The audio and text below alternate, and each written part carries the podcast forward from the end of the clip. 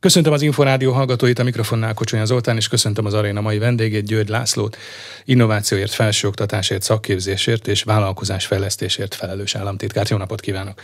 Köszönöm, Napot hogy elfogadta a meghívásunkat, és igyekszünk majd valamennyi területről beszélni, de talán kezdjük az innováció, innováció és versenyképesség területével vagy témakörével, és ennek kapcsán azért óhatatlanul az jut az ember eszébe, hogy Két év pandémiás időszak után, hát ha egyáltalán erről már múlt időben beszélhetünk a pandémiáról, most egy válsághelyzet, egy világgazdasági válsághelyzet közepette, akár pusztán szövegkörnyezetében is mit jelenthet az, hogy innováció, innováció és versenyképesség és vállalkozásfejlesztés?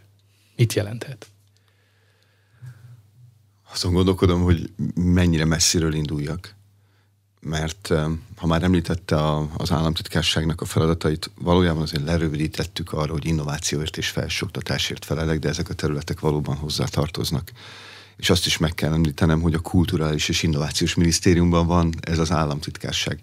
És ez sem véletlen, mert a versenyképesség az egy kulturális kérdés. Uh-huh. És, és az innováció és a kultúra is összekapcsolható, már a minisztérium nevén túlmenően is. Pontosan, hogyha a versenyképességet nézzük, akkor van ennek egy makroszintje, meg van egy mezó és egy mikroszintje.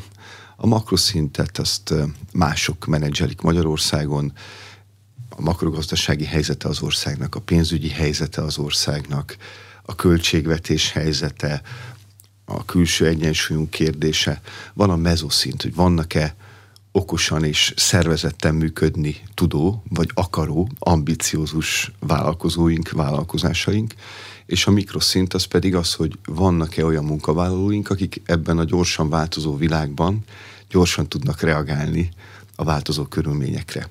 És a mi feladatunk, az én feladatom az, hogy egy olyan kultúrát alakítsak ki Magyarországon, amelyben a vállalkozók ki akarják hozni magukból a maximumot, és külföldön akarnak versenyképesek lenni. Mint ahogyan a koreaiak tették a 60-as évektől kezdődően, a koreaiak a multiaikat, a globális multicégeiket a 60-as évektől kezdték el építeni.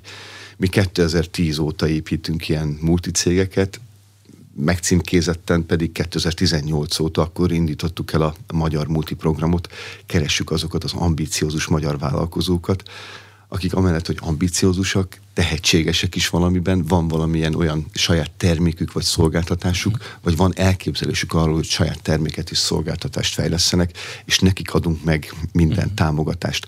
Az innovációs forrásokon keresztül, a kapacitás bővítő forrásokon keresztül, és adunk meg nekik minden támogatást azon keresztül, hogy abba az irányba mozdítjuk el a szakképzési rendszerünket, az egyetemeinket, és egyébként a felnőtt képzésünket is, hogy a gyorsan változó körülményekre a munkavállalóink mikroszinten, a maguk mikrokozmoszában, vagy mikroteoszában, ahogy Hanvas Béla fogalmazná, meg a maguk mikroteoszában válaszokat tudjanak adni. Ez a válaszadás az ő részükről azért most óhatatlanul nehezebb, ahogy itt a bevezetőben említettem, egy pandémiás időszak és egy pandémia utáni újraindulás, és alig, hogy az újraindulás lehetőségei megteremtődtek, rögvest egy gazdasági válsághelyzet közepette. Ez most óhatatlanul nehéz a válaszokat megadni. Óvatatlanul nehezebb, viszont a leleményeseknek és a bátraknak ezek a volatilis idők mindig kedveznek. Ugye azzal kezdtem az előző kérdésére a válaszadást, hogy a, a versenyképesség az kulturális kérdés. És ezt a kulturális kérdést, kulturális dimenziót a gazdaságpolitika is tudja befolyásolni. Például a koronavírus válság alatt a világon egyedülálló módon nem segélyeztük a gazdaságot, hanem a vállalkozásoknak adtunk pénzt két feltétellel. Akkor, hogyha nem halasztják el a beruházásaikat, és hogyha nem bocsátják el a munkavállalóikat. Ez az, amiért Magyarországon az elmúlt két és fél évben 27% fölött maradt a beruházási ráta. Voltak olyan negyedévek, amikor a GDP 29%-át költöttük beruházásra. És az elmúlt két és fél évben összességében 20-25 százalékkal több beruházás valósult meg Magyarországon, mint az Európai Unió átlagában, és 30 százalékkal több, mint a visegrádi vetétársainknál, és 40-50 százalékkal több, mint a lengyeleknél. Mivel a jelen beruházás az a jövő növekedése, és aki a válság ellenére, vagy a válság alatt nem pánikba került, hanem használta ezeket a lehetőségeket, ezeket a beruházás ösztönző támogatásokat, mm azok most versenyelőre tesznek szert. Mert mit láttunk a világgazdaság újraindulásakor, hogy kapacitás szűke alakult ki. Vannak olyan területek, ahol mi picik vagyunk ahhoz, hogy a kapacitás szűkével megbirkózunk, ilyenek például a mikrocsippek, a félvezetők, amivel az egész Európai Unió nem tud megbirkózni. Tájvanon múlik, Tájvanra figyel a világ, a TSMC-re, hogy van-e elegendő félvezető, vagy Malajziára, vagy Kínára, Ha most vagy éppen Kóreára. akadozik ugye a konflik- kínai-tajvani konfliktus miatt Igen, is. de még az Egyesült Államok sem tudja a félvezető hiányt kezelni, viszont Magyarországon létrejöttek olyan kapacitások, amelyek egyébként a koronavírus válság kitörésekor látszottak, hogy lesznek olyan tendenciák a világban, amelyek ezen kapacitások felépülésére számítanak. Mert hogy a globalizáció, a hiperglobalizáció korszaka az 2008-ban véget ért, azóta stagnál a globalizáció. Mit értettünk hiperglobalizáció alatt? Az, hogy néhány dollárcent nyereségért a globális szereplők távoli országokba helyezték ki a termelést. 2008 után ez a folyamat megakadt, és a koronavírus válság az pedig rávilágította arra, hogy ez nem fenntartható, és az ellátás biztonság, mint szempont, az sokkal fontosabbá vált. Ezért most a friendshoring és a nearshoring jelensége a, a a, a mostani friss hullám. Korábban offshoring volt, offshoringnak neveztük a hiperglobalizáció időszakát, most meg nearshoring van és friendshoring van, ami azt jelenti, hogy a globális tőke oda helyezi a termelést, ami a felvevő piacokhoz elég közel van ahhoz, hogy ellátás biztonsági kockázat ne, jöjjön, ne jöhessen létre, vagy minimalizálódhasson. Ma augusztus 12-e pénteket írunk 2022-ben, ma jelentette be Magyar Levente miniszterhelyettes úr Magyarország valahol volt legnagyobb zöldmezős magánberuházását, a CETL akkumulátorgyár, amely a Teslákban is gyártja az akkumulátorokat, 3000 milliárd forintból fog akkumulátorgyárat Magyarországon megvalósítani. Na ez a nearshoring és a friendshoring jelensége, amikor a felvevő piacokhoz közel telepítik a gyártást a, a globális De ez összességében, vagy akár ugye elvi szinten elképzelve azt is jelenti, hogy ez a változó világgazdasági környezet hívja elő az új lehetőségeket és az új esélyeket, és egyúttal akkor már az innováció területénél vagyunk, mert hogy nyilván itt a kreatív energiákra van szükség. Így van, és aki most kezd el fölkészülni a nearshoringra és a friendshoringra, az már elkésett. Ez az, amiért mi a válság elején alakítottuk ki a beruházás kultúráját a válság ellenére is. Tehát amikor mások visszavettek, akkor mi gáztattunk, amikor mások védekeztek, akkor mi támadtunk, támadtuk a világgazdaságot. És ez azért nagyon fontos, mert akkor az eszközberuházások átfutási ideje 6-8 hónap volt, most ez 12-18 hónap, és 40-50 százalékkal, alsó hangon 40-50 százalékkal többe kerülnek a gépek, eszközök, berendezések, amelyeket most adott esetben a világgazdaság más pontjain vásárolnak maguknak a, a beruházók, akik most ébrednek. És valóban az, hogy ide települ egy globál szereplő, az nekünk azért fontos, mert a világ export 80%-át azt a 600 legnagyobb globális vállalat adja. Vagyis nekik van hozzáférésük a piacokhoz. Mi azért fejlesztünk Magyarországon egyetemközpontú innovációs ökoszisztémát, és azért költünk kétszer annyit 2022. január 1-től az egyetemeinkre éves szinten GDP arányosan, mint korábban, és ezzel top 5-be kerültünk az Európai Unióban GDP arányos ráfordításokat illetően, mert akkor tudunk a magyar vállalkozóknak, a leleményes magyar vállalkozóknak és az ő munkavállalóiknak lehetőséget biztosítani a világgazdasági versenyben, hogyha ezekre a hullámokra, mint amilyen most a nearshoring és a friendshoring, föl tudunk ülni, és meg tudjuk ezeket lovagolni. Majd szeretném, hogyha egy kicsit részletesebben is beszélnénk erről az egyetemközpontú innovációról, de még visszatérve innovációra és a kultúrára, és nem szeretnék itt most a, a szavakkal játszani, de azért még visszatérve vagy visszautalva a minisztérium elnevezésére, mondhatjuk azt, hogy, hogy innováció az nem nagyon létezik kultúra nélkül, és kultúra meg nem nagyon létezik innováció nélkül, tehát ez szorosan azért összekapcsolható. Igen, Csák János miniszter úr szokott beszélni a, az innováció kultúrájáról és a kultúra innovációjáról. Én az életfája hasonlattal szoktam bemutatni, hogy miért kapcsolódik össze a kultúra és az innováció. Az életfájának minél szertágazóbbak és mélyebbek a gyökerei, az mutatja meg azt, hogy hogyan viszonyulunk a múltunkhoz. Mit tartunk abból fontosnak. Kit és miért ünnepelünk. Miért ünneplünk. nemrég avattam Pomázon, ahol felnőttem, uh-huh. Nikola Tesla szobrát, akiről én eddig nem is tudtam, hogy 21 hónapot Pomázon élt. De Nikola Teslának köszönhetjük a mai modern világunknak az alapjait, a váltakozó áramot, az elektromotort, a mikrofont, a hangszórót, mm. azt pomázon élve e, találta föl Nikola Tesla, de a rádiót is ő találta föl. Még úgy tudtuk, hogy Marconi mm. és Popov valójában Marconi hát az ő segénye tudatosítani volt. akkor. Érdemes ezeket tudatosítani, mert, mert az sem mindegy, hogy egy mohácsi csatára emlékszünk-e, vagy, vagy kettőről emlékezünk meg. Mert hogy a drámai Mohácsi csata után, a tragikus Mohácsi csata után 150 évvel később volt egy győztes Mohácsi csatánk is. Tehát nem mindegy, hogy mire emlékezünk a múltunkból, mert hogyha ennek az életfájának a gyökerei erősek és szertágazóak, akkor tud belőle vastag törzs kinőni. Az pedig az biztosítja számunkra, hogy a, a gyorsan változó világ viharainak ellen tudunk állni. Ez a törzs adja az értékrendünket, ami abból nő ki, hogy kit és miért ünnepelünk, és mit tartunk fontosnak a múltunkból és a jelenünkből. És az élet fájának a hajtásai, azok pedig azok a hajtások, az ég felét mutató hajtások, azok, azok a felfedezések, amelyekkel a világnak mutatunk utat. És hogyha van miből kinőnie ezeknek a hajtásoknak, akkor tudunk utat mutatni a világnak, Karikó Katalin, Krausz Ferenc, Puzsáki György, Roska Botont, Barabási Albert László. Csak igen, hogy van egy komoly névsor. Igen. Van egy komoly névsor. Napjainkban akik, is, nem csak a múltban. Nem csak a múltban, hanem a napjainkban is, akik egyébként Nobel-díj várományosok, nem akarok ezzel nagy terhet rájuk rakni. Ha, ha lemaradnak róla, akkor, akkor néhány század másodperccel maradtak le a, mm. a, az ő tématerületek Hussein boltja mögött, és vannak azok az innovációk, amelyek meg a mi életünket teszik könnyebbé, én a szakképzés átalakítás, a felsőoktatás átalakítását, vagy azokat a termékeket és szolgáltatásokat, amelyeket támogatunk, azokat is ilyen innovációnak mm. tartom. Tehát a kultúrából nő ki az innováció, és ma Magyarországon egy olyan környezetet szeretnénk kialakítani, erre vannak eszközeink, csak azt gondolom, hogy hosszan válaszolok a kérdésre, és szívesen válaszolok később, hogy milyen eszközeink vannak, amelynek segítségével az innováció kultúráját építjük Magyarországon. Akkor azért beszéljünk egy kicsit az egyetemi területről, és akár erről az egyetem központú innovációról is, de azért néhány aktualitást is említsünk meg ezzel kapcsolatosan, hiszen most éppen túl vagyunk a felvételiken, ponthatárokon, bár jól tudom, akkor a pótfelvételi még tart, ugye majd valamikor augusztus végén lesznek meg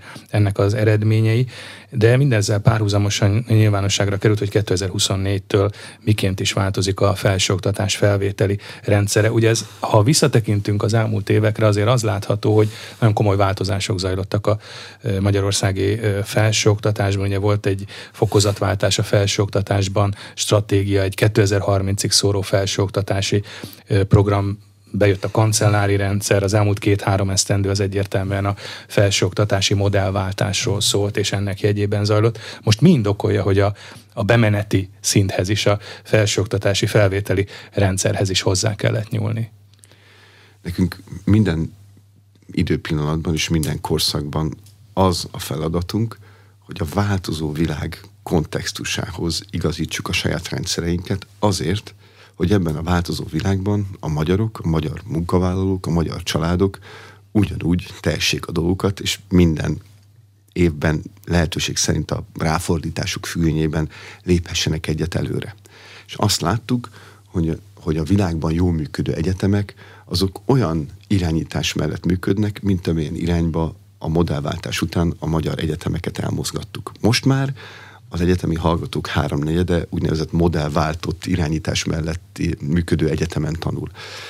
Miről van szó? Arról van szó, hogy megnéztük a világ legjobb példáit, az MIT-t, a Harvard University-t és az Oxford University-t, és azt mondtuk, hogy hát ez egy 150-200 éve épülő infrastruktúra, ökoszisztéma, ezt nehéz lemásolni. Annyi pénzzel gazdálkodnak, hogy ezt lehetetlenség lemásolni. Akkor megnéztük, hogy az elmúlt 15-20 évben kik voltak sikeresek a finnek, az izraeliek, Eindhoven is környéke, Barcelona is környéke, és megnéztük, hogy minek köszönhetik a sikerüket. És arra jöttünk rá, hogy ők is olyan irányba mozdították el az egyetemeik irányítását, hogy olyan emberekre bízzák az egyetemeiket, akik ezer szállal kötődnek az egyetemekhez, vagy azért, mert ott nőttek fel abban a régióban, vagy azon az egyetemen tanultak, vagy mind a kettő, vagy olyan gazdasági szereplők, akik számára fontos annak az egyetemnek a kibocsátása, nem mindegy, hogy onnan milyen hallgatók jönnek ki, számukra nem mindegy, hogy onnan milyen hallgatók jönnek ki, és olyanokra bíztuk, akik őket tudják segíteni azért, mert ismerik az egyetemi világot. Mert azt látjuk, hogy ezek a nemzetközi példák működnek. Onnantól kezdve viszont, hogy nagyobb szabadságot adtunk ezeknek a szereplőknek a, az alapítványi struktúrával, a vagyonkezelő alapítványok, közfeladatot ellátó vagyonkezelő alapítványok, közérdekű vagyonkezelő alapítványok működtetésével meg kell változtatnunk, meg kellett változtatnunk az egyetemi felvételi szabályait is. Ez az ő igényük is volt. Szeretnének olyan hallgatókat kiválasztani maguknak, akik biztosan tudják azokat a feltételeket teljesíteni, amiket a teljesítmény finanszírozás alapú szerződésekben mi megkövetelünk. Igen, mert ugye tegyük hozzá, hogy most már az állam egyfajta megrendelői szerepbe került az alapítványi formában működő egyetemek vonatkozásában, és pont a teljesítményelv az egyik, és ennek a mérése az egyik központi ellen. Így van. Idén a finanszírozásuk 30%-át, jövőre 40, két év múlva pedig már az 50%-át teljesítmény elven kapják a modellváltott Ez mérhető exakt módon egy egyetem esetében? Mert azért ez nem olyan, ugye, mint egy, mint egy, egy gyár, vagy egy, egy, egy valamilyen terméket előállító egység. Nagyon is mérhető. E, vannak oktatási kritériumok, vannak a, az egyetem környezetével és a tudományos előmenetellel kapcsolatos kritériumok, és vannak az úgynevezett harmadik missziós kritériumok. Ha megengedi, végigmegyek rajtuk gyorsan. Az oktatással kapcsolatos kritériumok esetén azt mérjük, hogy az egyetemen végzett hallgatók a régióban helyezkednek-e el. Azt mérjük, hogy három vagy öt év alatt végeznek-e, tehát minél gyorsabban végeznek, ameddig a képzés szól, mert eddig nagyon sokan... Tehát még a lemorzsolódás az, az már egy negatív ö, elem. De az egy harmadik szempont. Az tehát, már a következő tehát szempont. az is szempont, hogy egy három éves képzést három év alatt, és mm. ne négy-öt-hat év alatt végezzenek el a hallgatók, és a lemorzsolódást is mérjük. Tehát azt szeretnénk, hogy akik, akiket az egyetemek fölvesznek, azokat a képzési idő alatt meg is tanítják, és gondoskodnak arról is, hogy ezek a hallgatók a régióban helyezkedjenek el. Ez az egyik, amit mérünk. A másik, amit mérünk, hogy az egyetemek tudományos teljesítménye fejlődik-e. Nyilván megkülönböztetjük az egyetemeket az alapján, hogy például a top 5%-ba tartoznak-e a világon, kevesen tudják, mert ritkán nézünk rá ebből a szemszögből az egyetemeinkre, de Magyarországon az egyetemi hallgatók kétharmada a világ top 5%-ába tartozó egyetemeken tanul. Valakitől megköveteljük a magasabb tudományos uh-huh. előmenetelt, már az oktatóiktól megköveteljük a tudományos publikációkat, kutatásokat, felfedezéseket. Azok idézettsége, ugye ezt különböző egyetemi rangsorokban is ugye ezt szempontként szokták figyelembe venni, hogy a tudományos publikációk azok nemzetközi idézettsége, és ugye gondolom majd utal erre is, hogy a oktató-hallgatói arány nyilván az is egy, egy elég fontos szempont ezeknek a megítélésében. Igen, de talán még fontosabb az a tudományos előmenetel mellett, hogy a környezetükkel milyen viszonyt tápolnak. Hiszen a modellváltás arról is szólt, hogy én talán mondhatom, mert az egyetemi világból jövök, hogy az egyetemek elefántcsontornyát azt valahogyan megpróbáljuk meghasítani, mm. hogy nyitott legyen az egyetem, az univerzitás nyitott legyen a, a körülötte lévő univerzumra, vagy a környezetére nyitott legyen, és mérjük azt is, hogy milyen gyakoriak, milyen intenzívek az egyetemi vállalati együttműködések. Vagy van-e kooperatív doktori iskolája az egyetemnek? Vannak-e olyan doktori programjaik, amelyben vállalatoknál dolgozó munkavállalóknak biztosítanak lehetőséget a doktori fokozat megszerzésére. És a harmadik misszió pedig azt mondja, hogy azt mérjük, hogy mennyiben járulnak hozzá a társadalmi mobilitáshoz. Például vannak-e olyan hallgatóik, akiknek a szülei még nem rendelkeztek felsőfokú végzettséggel, azt értékeljük, azt extrán értékeljük. Például a Neumann János Egyetem ebben ebben a kérdésben nagyon jól teljesít. De ideértjük a, az egyetemnek a sport teljesítményét is, és minden olyan társadalmi teljesítményt, amit ő extrán vállal, amellett, hogy egyetemistákat, egyetemmel rendelkező, vagy egyetemi végzettséggel rendelkező jó diplomásokat Jó részt is leginkább a modellváltott egyetemekről beszéltünk, ugye ha jól emlékszem, ön is említette, hogy most már kétharmada az egyetemi hallgatóknak ilyen alapítványi formában működő egyetemre jár és folytatja a tanulmányait. Ha jól tudom, akkor most 21 egyetem van, ami, ami ebben az alapítványi igen, formában és működik. az egyháziakat is leveszük, akkor, akkor négy Igen, de, ha, de ha, ha megnézzük akkor a, a minőség, vagy az a minőségi ugrást, amit, amit szeretnénk elérni a, az egyetemi modellváltással is,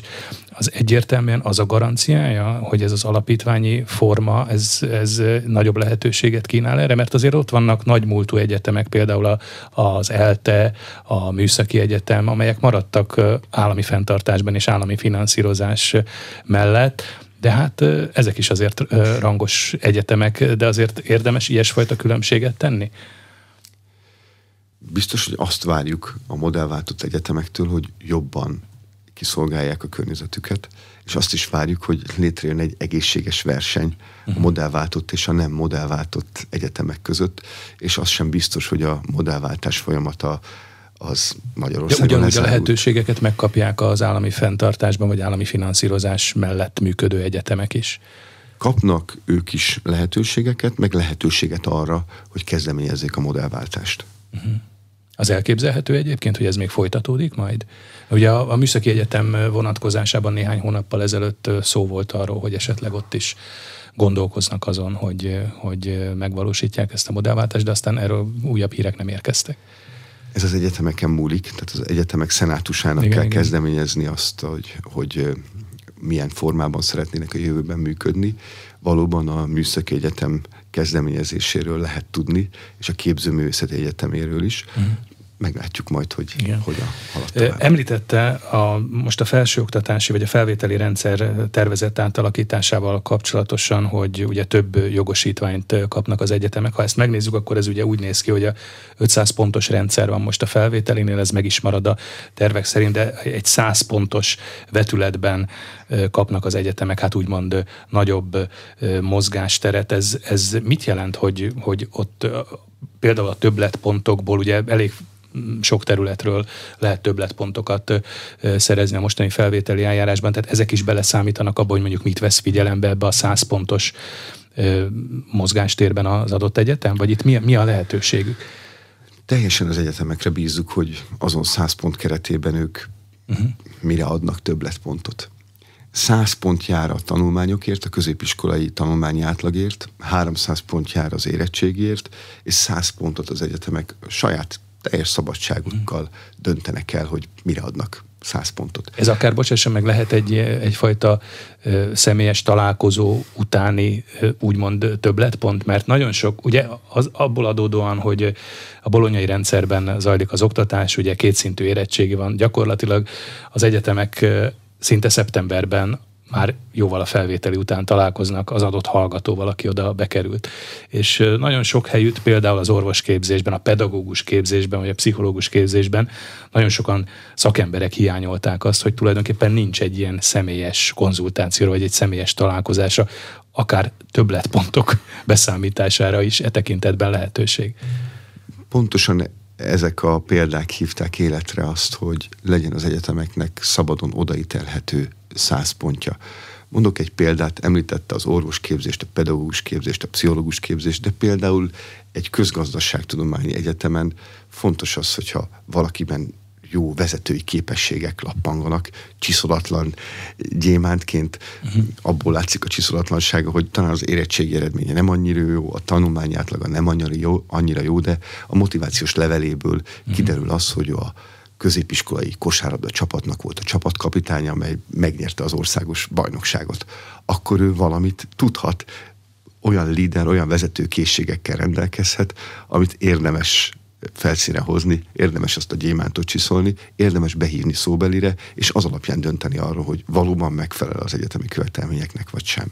Nagyon komoly változásnak ö, ö, ígérkezik ugye a nyelvi kompetenciák vagy a nyelvvizsga ö, kérdését. Már voltak előzetesen is szakmai viták, a hírek szerint egyébként a rektori konferencia is éppen vizsgálja ezt a területet, és egyeztet, konzultál az egyetemekkel, és őszre ígérték, hogy egy állásfoglalást kialakítanak, mert hogy ugye a nyelvvizsga kötelezettség eltörlésre kerül, és ennek kapcsán azért óhatatlanul sokan felvetették azt a kérdést, hogy vajon nem evidens követelmény vagy elvárás, hogy aki kikerül a felsőoktatásból, az rendelkezzen nyelvtudással, nyelvvizsgával. Azért is mondom ezt a kettőt így együtt, mert nem feltétlenül egyenlő ugye a nyelvtudás a nyelvvizsgával.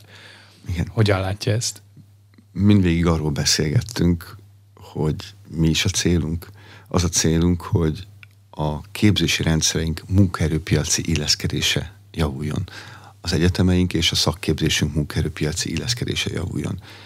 Megvizsgáltunk, és arra jutottunk, hogy a munkáltatók nyelvi kompetenciákra kíváncsiak, és nem papírra. Tehát amikor valaki elmegy valahova állásinterjúra, akkor készítenek vele egy szóbeli interjút, elbeszélgetnek vele azon a külföldi nyelven, amit föltüntet, hogy ő annak a képességnek a birtokában van, kell adott esetben egy szakmai szöveget értelmeznie, prezentálnia kell azon a nyelven, amit ő föltüntetett, és ami azon a munkahelyen fontos alapkövetelmény. Úgyhogy mi azt csináltuk, hogy megerősítettük a közoktatásban a nyelvtanulásnak az eszközkészletét, Két éve még 16 ezeren, egy éve már 21 ezeren tettek emelt szintű érettségi nyelvből, tehát rendelkeznek középfokú vagy a, a fölötti e, nyelvi kompetenciával. Igen, és bocsássa meg, hogy szavába vak, de ugye ez azért érdekes, mert hogyha már ezt a bemeneti e, szintet vizsgáljuk, hogy ugye ha én jól emlékszem, akkor e, 2015-ben volt egy felsőoktatási törvénymódosítás, ami úgy szólt, hogy majd 2020-tól kötelező lesz egy nyelvvizsga a felsőoktatási tanulmányok megkezdéséhez, tehát már a bemeneti szinthez szükséges egy középfokú nyelvvizsga.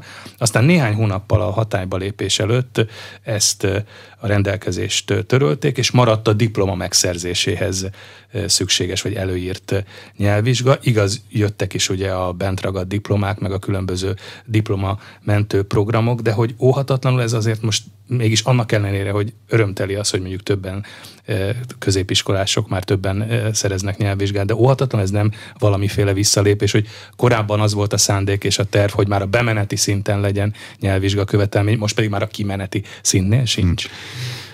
Egyedüli magyar sajátosság volt az, hogy a bemenetnél és a kimenetnél hmm. is az állam elvár valamilyen nyelvvizsgát.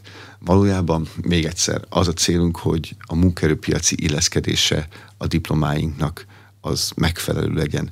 És mivel nagyobb felelősséget, nagyobb lehetőséget ruháztunk a, az egyetemeinkre, a modellváltott egyetemeinkre, nagyobb felelősség is hárul rájuk, és mi olyan eszközöket adunk a kezükbe, amivel a nyelvi kompetenciák azon az egyetemen fejleszthetők. Azon a szakterületen, amilyen szakterületen. De az inkább ugye a szaknyelv, mert azért az egyetemek többsége mondjuk egy mérnök képzésben szerepet vállaló egyetem nyilván nincs felkészülve arra, hogy ott nyelvet oktasson. Szaknyelvre talán igen, de azt mondják egyébként szakemberek, hogy a, már az egyetemi szintig azért a, a középiskolának, vagy az általános iskola, mert ugye már általános iskola felső tagozatában elkezdődik egy nyelv oktatása, tehát gyakorlatilag hat év alatt el kell jutni egy olyan szintig, hogy, hogy ott az, az egyetemen már azzal ne legyen gond. Nézze, nagyon sokszor halljuk azt, hogy milyen sokan dolgoznak magyarok, magyarok külföldön kötve hiszem, hogy közülük sokan rendelkeznek nyelvvizsgával, főleg azok a szakemberek, akik kint mm. megállják a helyüket, aztán idővel szerencsére azt látjuk, hogy egyre többen hazajönnek, de ez azt jelenti, hogy ők rendelkeznek azokkal a nyelvi kompetenciákkal, amelyekkel úgymond el tudják ott adni magukat, megértetik magukat a vevőkkel, legyenek azok ottani családok, vagy ottani munkáltatók, és megértetik magukat nem csak a társalgási nyelvben, hanem a saját szakzsargonjukban is, a saját, saját szakmai területükön is. Úgyhogy mi azt látjuk, és 2015-höz képest azért van egy jelentős változtatás, a modellváltás, amivel azokra az emberekre bíztuk az egyetemeinket, akik ezer szállal kötődnek érzelmileg és szakmailag ahhoz az egyetemhez és az a régióhoz, amelynek az egyetemét rájuk bíztuk, és az, hogy rájuk bíztuk ezeket az egyetemeket, nagyobb lehetőséget is adunk nekik arra, hogy a nyelvi kompetenciákat fejleszék, és a teljesítmény arányos finanszírozásba bizony ez is bele fog számítani, hogy ők a nyelvi kompetenciákat mennyire mm. képesek átadni az ott tanuló egyetemi hallgatóknak. Talán ön is találkozott azzal a véleménnyel, hogy több helyütt olvastam egyetemi, meg oktatási szakemberektől, szakértőktől, hogy tulajdonképpen itt a, a nyelvvizsga követelmények kivétele, vagy ezeknek a feltételeknek az enyhítése talán arra vezethető vissza, hogy hogy növelni lehessen a diplomát szerzők, vagy a diplomát szerzettek számát, mert hogy uniós, illetve OECD adatokat tekintve még mindig némileg le vagyunk maradva a diplomások számában. Én találtam egy adatot, mi szerint a 30-as korosztályt vizsgálva az Európai Unióban ez a diplomás aránya 40% 41 százalék körül van, Magyarországon azért ez 10 százalékkal kevesebb a 30-as korosztály esetében. Tehát most ez törekvés vagy szándék egyébként, hogy egyre többen szerezzenek diplomát? A diplomás arány növelése az továbbra is csak egy eszköz és nem cél. Ha azt látjuk, már pedig ezt már mérni tudjuk, és ebben a világon elsők voltunk, aztán most már vannak mások is, akik mérni tudják az egyetemeiknek a kibocsátásának az értékét. Ezt mi Magyarországon diplomás pályakövetési igen, rendszernek igen, nevezzük. Igen. Ettől a nyártól indul a szak- és felnőtt képzési pályakövetési rendszer is, uh-huh. ami azt jelenti, hogy adatalapon tudjuk azt megmondani, hogy egy adott egyetem, adott szakán végző hallgató milyen gyorsan helyezkedik el a munkaerőpiacon, a végzettségének megfelelő munkakörben helyezkedik-e el, hol helyezkedik el a régióban, és hogy mennyit keres, és mennyit keres 3, 4, 5, 7 év múlva. És azt látjuk, hogy jelen pillanatban a munkaerőpiac még a nyelvvizsga amnestia után is, amikor több mint százezer egyetemi hallgatónak adtunk diplomát a koronavírus válság alatt, anélkül, hogy a nyelvvizsga követelményeket teljesítette volna, a munkaerőpiac ezeket a munkavállalókat, diplomásokat felszívta. Vagyis ez azt jelenti, hogy a nyelvi kompetenciáikat megfelelőnek találta. Tehát van egy uh-huh. kísérletünk, ami jól működött, és a diplomás pályakövetési rendszerből pedig azt látjuk, hogy egy versenyképes diplomával másfél-kétszer annyit lehet keresni, mint egy középfokú végzettséggel. És ezeket az információkat a leendő egyetemisták rendelkezésére bocsátjuk, és ők ez alapján el tudják dönteni, hogy hova érdemes menniük tanulni, milyen szakmát érdemes De tanulni. ez ugye az, azt is jelenti, ami hát nyilván törvényszerű és egyértelmű, hogy diploma és diploma között is azért különbség van, sőt elég nagy különbség is lehet, és ezt az értékítéletet egyértelműen a munkaerőpiac adja meg, és a munkaerőpiac mondja ki. Így van, és talán ez a legjobb, hogyha a munkaerőpiac mondja ki, és a munkaerőpiac adja meg. Van még egy másik nagy különbség azért Nyugat-Európa és az Egyesült Államok és Magyarország között. Ott elterjedtebb a felsőfokú végzettség területén az úgynevezett associate degree, vagy a posztszekunder képzésnek az aránya. Vagyis a másfél-két éves képzéseknek az aránya az egyetemeken. Igen, igen. Nálunk, nálunk ezt igazából nem e, tartotta fontosnak eddig a, az egész rendszer, most pedig ebbe az irányba fogunk lépéseket tenni, megnézzük azt, hogy az egyetemeink hogyan tudják a munkaerőpiaci illeszkedés szem előtt tartva minél gyorsabban kiszolgálni a munkaerőpiaci igényeit. Még egy kérdés erejéig azért térjünk vissza a felvételékhez. Ugye július végén kihirdették a felsőoktatási ponthatárokat. De mi derül ki a számokból, trendekből, vagy mire lehet következtetni? Rögvest itt az az adat, hogy, hogy több mint 99 ezeren jelentkeztek a felsőoktatásba és hát ez a számadat azért tavalyhoz képest némileg csökkenést mutat. A felvettek száma az nagyjából annyi, mint az előző évben. Mégis mik, mik olvashatók ki ezekből az adatokból? Egy, a jelentkezők számának a, a csökkenése az leköveti a demográfiai, demográfiai vetülete lehet, igen. Kettő, Magyarország egyedülálló abban, hogy a hallgatók több mint 80%-a államilag finanszírozott képzésben tanul, még a modellváltás után is. Hmm. Tehát nem kell már... Tehát ösztöndíjas helyen. Ösztöndíjas helyen. Tehát nem kell már bölcsödétől kezdve tervezni a szülőknek azt, hogy majd hogyan kuporgatnak össze a gyerek egyetemi tanulmányaira, mint az, az Egyesült Államokban van. Három, elindult egy olyan változás a egyetemi képzés szerkezetében, ami üdvös, ami megint csak a munkaerőpiaci illeszkedését szolgálja az egyetemeink működésének és finanszírozásának. 25%-kal több hallgatót vettek föl agrármérnöki területre, 16%-kal többet műszaki területre, és 14%-kal többet orvos és egészségtudományi területre. És amit még el lehet mondani, hogy az első 12-ben, tehát a legmagasabb 12 pontszámú képzési területen hét képzés a Corvinus Egyetemhez kötődik, és az első háromban van két angol nyelvű Corvinus Egyetemes képzés, Corvinus Egyetemen induló képzés, ami pedig azért érdekes, mert annak az indikációja, hogy már magyar egyetemik is tudnak olyan versenyképes képzéseket indítani, amelyek felveszik a versenyt adott esetben a nyugati vetétársaikkal. Ugye ez az ösztöndíjas helyek kapcsán azért az is érdekes, ugye Csák János miniszter úr fogalmazta meg azt, hogy az állam fenntartja magának a lehetőséget, hogy nemzetgazdasági szempontból irányítsa az egyetemek hallgatói kibocsátását, illetve azt, hogy hány ösztöndíjas helyet bocsátanak ki, de ez azt is jelenti egyúttal, hogy modellezni kell a jövő idő munkaerőpiacát. Ez azért nem kis feladat, hogy mondjuk akár csak egy egyetemi időszakot számba véve, mondjuk 5 év múlva, de akár 10-15-20 év múlva milyen tudásra lesz szükség, vagy milyen végzettségű szakemberekre lesz leginkább szükség a munkaerőpiacon?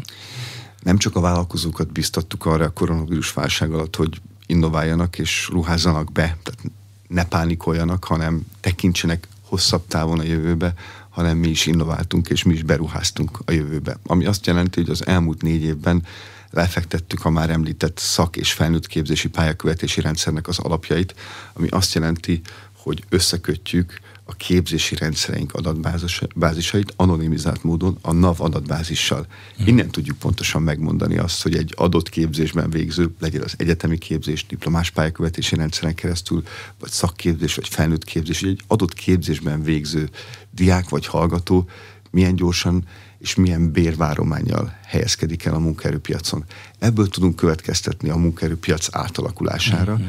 tudunk következtetni az ágazati kapcsolatok mérlegéből, az AKM-ből, tudunk következtetni a CEDEFOP adatbázisból. A CEDEFOP az egy olyan nemzetközi felmérés, amiben azt vizsgálják például, hogy a technológia változása, a technológia váltás, az hogyan hat az egyes munkakörökre, mennyire automatizálhatóak azok a munkakörök, és ezzel is korrigálunk, amikor a munkaerőpiaci előrejelzéseinket megtesszük, és a nagy beruházásokkal is korrigálunk. Hát ma jelentették be, ugye erre már utaltam, Igen. utaltunk a beszélgetésünk elején a CATL akkumulátorgyár Debreceni beruházását, mi már egy ideje készülünk arra, hogy ezt bejelentik, és tudjuk jól, hogy 8-9 ezer munkavállalóra ott bizony szükség lesz.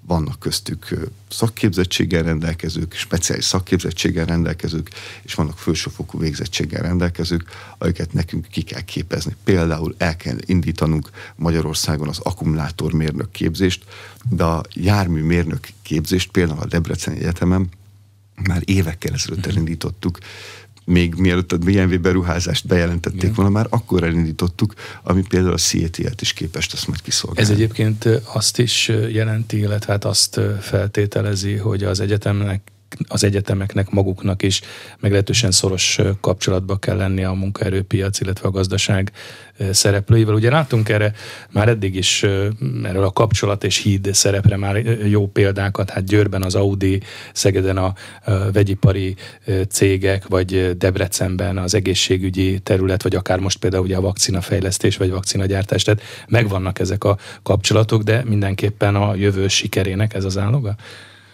Egyértelműen ez az áloga, az az áloga, hogy lesznek-e magyar tulajdonban olyan vállalkozások, amelyek kintről haza tudják hozni a pénzt. Tehát export versenyképesek. Olyan termékeket és olyan szolgáltatásokat tudnak fejleszteni, amelyek megállják a helyüket a világpiacokon. Ezt kétféleképpen lehet, vagy valaki rácsatlakozik egy globális vállalkozásnak a hullámára, akit Magyarországon beruház. Ez, mivel ezek a globális vállalkozások uralják a piacokat, nekik van első kézből információjuk arra, hogy merre uh-huh. tartanak a piacok, és mik a piaci igények. Minket, magyarokat pedig ezek a globális szereplők, akik idejönnek Magyarországra, és láttak már más országot, más nemzeteket, más embereket, kreatívnak tartanak, kreatívabbnak tartanak az átlagnál. Azt mondják, hogy ez egyébként a kultúránkból, a történelmünkből is adódik, és a nyelvünkből is adódik, és egyébként a matematikai képzésünknek a színvonalából is adódik. Másképpen gondolkodunk, probléma megoldók vagyunk. Amikor leültem Melanie Seymourral, akitől először hallottam ezt a gondolatot, hogy a BlackRock-nak volt a magyarországi vezetője, hogy, hogy a magyarok az probléma megoldónak tartja. Kérdeztem tőle, hogy mire gondol. Meghívtam még ebédelni is, hogy, hogy, hogy a gondolataiba lássak. Azt mondta, hogy krit, krit, kritikusak vagyunk. Mondtam neki, azt tudom, hogy mi mindent meg tudunk kritizálni, de azt mondta, hogy igen, valóban így van, de ez egy megfelelő menedzsment kultúrával probléma megoldása alakítható. És mi keressük azokat az azokat a felfedező, vállalkozó szellemi fiatalokat. Erről szól a Hungarian Startup University Igen. program, ami megint csak egyedülálló a világban.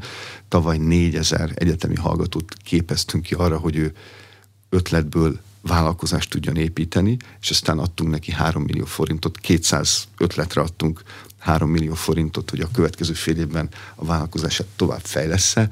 Ebből 20-at kiválasztottak a piaci szereplők, és ötnek adnak, adtak egy év elteltével, vagy pontosabban 10 hónap elteltével támogatást, pontosabban beruháztak a cégünkbe. Tehát így, így működik az, hogy mi arra ösztönözzük a, az egyetemistáinkat, hogy a saját ötleteiket megvalósítva vagy pedig a globális multicégeknek az ötleteit megvalósítva, vagy a problémáira válaszokat adva, mert hogy a Hungarian Startup University program az erre is szolgál, hogy a globális cégek bedobhassák egy kalapba a mhm. problémáikat, és azokra találhassanak az egyetemistáink válaszokat. És vannak egyébként olyan magyar, most már megalapozott évek, évtizedek óta működő kis- és középvállalkozások, akik már rendelkeznek saját termék és szolgáltatás portfólióval, és egy magasabb szintről tudnak elrugaszkodni. Ők is a globális multicégeken fölnőve, az ő problémáikra választ adva, vagy egy forradalmian új ötlettel ki tudnak törni a világpiacokra, őket támogatjuk azzal, hogy az egyetemeinket nyitottabbá tesszük a környezetükre, és úgy támogatjuk a vállalkozásainkat a saját termék és saját szolgáltatás fejlesztésükben, hogy közben együttműködnek az egyetemekkel, mert azt szeretnénk, hogyha az a tudás, ami a vállalkozásoknál keletkezik, az csúnya szóval megkeletkezne az egyetemeinken is, és valamilyen közösségi tudássá válna, és másokat is arra inspirálna, hogy felfedezővé váljanak, és saját termékeket és szolgáltatásokat fejlesztenek. Még az egyetemekkel kapcsolatosan motoszkál bennem egy kérdés, ugye beszéltünk a, az ösztöndíjakról, ösztöndíjas lehetőségekről és a támogatott egyetemi helyekről. Hogyan látja egyébként, hogy minden tekintetben adott a magyarországi felsőoktatásban most az esélyegyenlőség, vagy az esélyegyenlőség lehetősége? Kérdezem ezt másképp, mondjuk egy, egy kevésbé tehetős család, vidéki család, nagyon tehetséges, nagyon szorgalmas, jóképességű gyereke viszonylag egyenes úton akár bekerülhet és bejuthat vidékről, mondjuk egy nem értelmiségi hátterű családból egy budapesti úgymond elit egyetemre, akár a Corvinus egyetemre? Igen. Az, hogy száz pontot az egyetemek maguk adhatnak oda mm. a hallgatóknak a felvételi során, már beszéltünk egyrészt arról, hogy ez miből indul ki, igen, hogy ők igen. jobban ki tudják választani azokat a hallgatókat, akiket aztán végig tudnak vinni. Igen, csak hát ugye a, a, például a, a, ha már a Corvinus Egyetemet említettem, ugye ott most volt olyan szak, amire 470 pont körül volt. Az 500-ból 470 pontot kellett elérni, hogy egyáltalán bekerüljön az Igen. illető. És pont a Corvinus Egyetemet szerettem volna felhozni példának, akik a hátrányosabb helyzetű, vagy az ön által említett gyerekeket nagyobb pontszámmal szeretnék támogatni uh-huh. abban, hogy esélyt kapjanak arra, hogy egy elit egyetemre bekerüljenek. De ez csak egy példa. Nagyon sokat dolgozunk azon, hogy azokon a gyerekeken segítsünk, akik olyan kis településeken élnek, amik a munka és továbbtanulási lehetőségektől távol esnek. Ugyanis azt látjuk, hogy az országos átlag a tekintetben, hogy valaki csak általános iskolai végzettséget szerez, és nem megy tovább, az 12 százalék. Viszont vannak olyan települések, ahol ez 54 százalék. És azért hoztuk létre a Tanítsunk Magyarországért programot, hogy ilyen gyerekeknek megmutassuk 6., 7., 8. korukban a településükön túli világot. Ezt a programot Hajnal Gabriellával, a Klebersberg központ Igen. elnökével és Horváth Zitával, az akkor még felsőoktatásért felelős helyettes államtitkárral, most a Miskolci Egyetem rektora, együtt alapítottuk.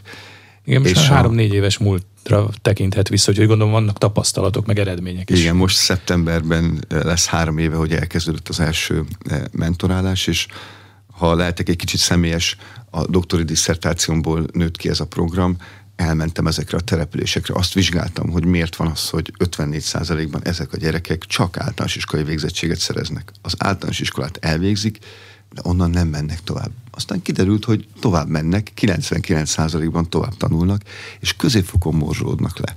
És ez azért van, mert az is kiderült számomra, hogy ezek a gyerekek 14 éves korukig amíg nem volt Tanítsunk Magyarországért program, alig vagy soha nem is hagyták el a településük határát. Ezért számukra a közösségváltás és a rendszeres utazás is megpróbáltatás.